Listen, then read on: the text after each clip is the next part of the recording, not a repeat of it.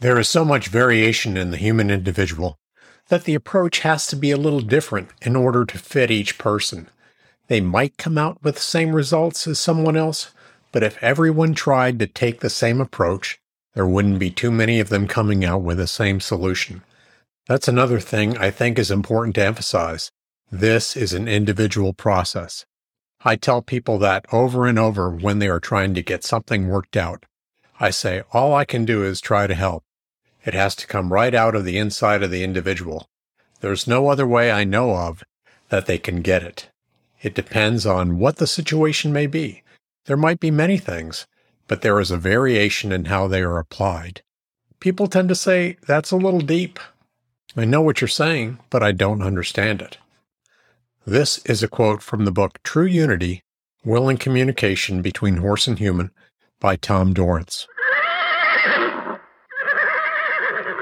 Welcome to the second half horsemanship podcast, where we talk about using your mind more than your muscles on the path to better horsemanship in the second half of life. I'm your host, Paul Sherland. In the quote, Tom Dorrance emphasizes that humans are individuals and that our horsemanship approach should be individual too. Our horses are also individuals, and the relationships that we have with our horses are unique. I read a post from someone on one of the Facebook horsemanship pages who was looking for advice on the best book to learn horseback riding. He said he had learned to ride a motorcycle from a book and he figured he could learn how to ride a horse the same way. Of course, a motorcycle and a horse are not the same. A horse is a thinking individual with a unique personality, and a motorcycle is not. For years, I read books, watched videos, and attended clinics where various approaches were taught as if the same approach would yield the same solution. That was not the case. Maybe I needed a certain trainer saddle or bridle, or maybe another video would help. I was taking the methods from these clinicians and applying them to my horse without taking his unique personality into account. When my horse didn't respond as the video or book or clinic indicated he should, I interpreted this as resistance or stubbornness. Our relationship was characterized by drilling and tension.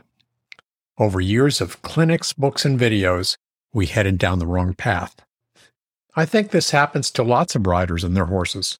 We buy a horse and something happens early in the relationship that causes us to lose confidence in the horse. We anticipate trouble and ride like that. We do more groundwork, and that makes the problem worse instead of better. Many of us sell the horse or quit riding altogether.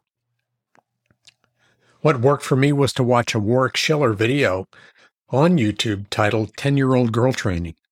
In the video, Warwick describes riding a horse at an event called Equidays in New Zealand. The horse almost bucked him off during his demonstration.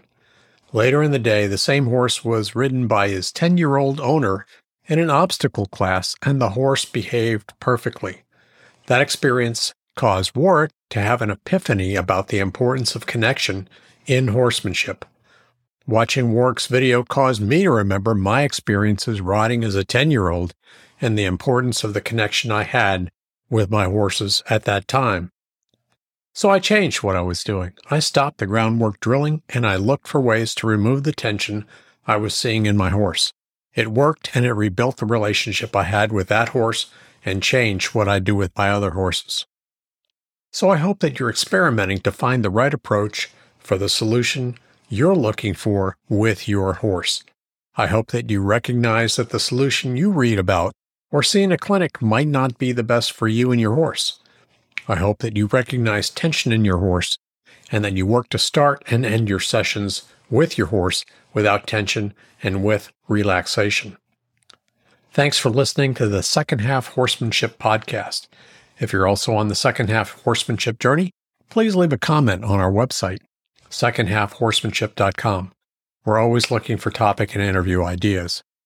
When I use links to books, products, and services in the podcast, some of those links might be referral links. As an Amazon associate, I earn from qualifying purchases. I earn a small commission when you purchase something through those links, but you will not be charged more by using the links.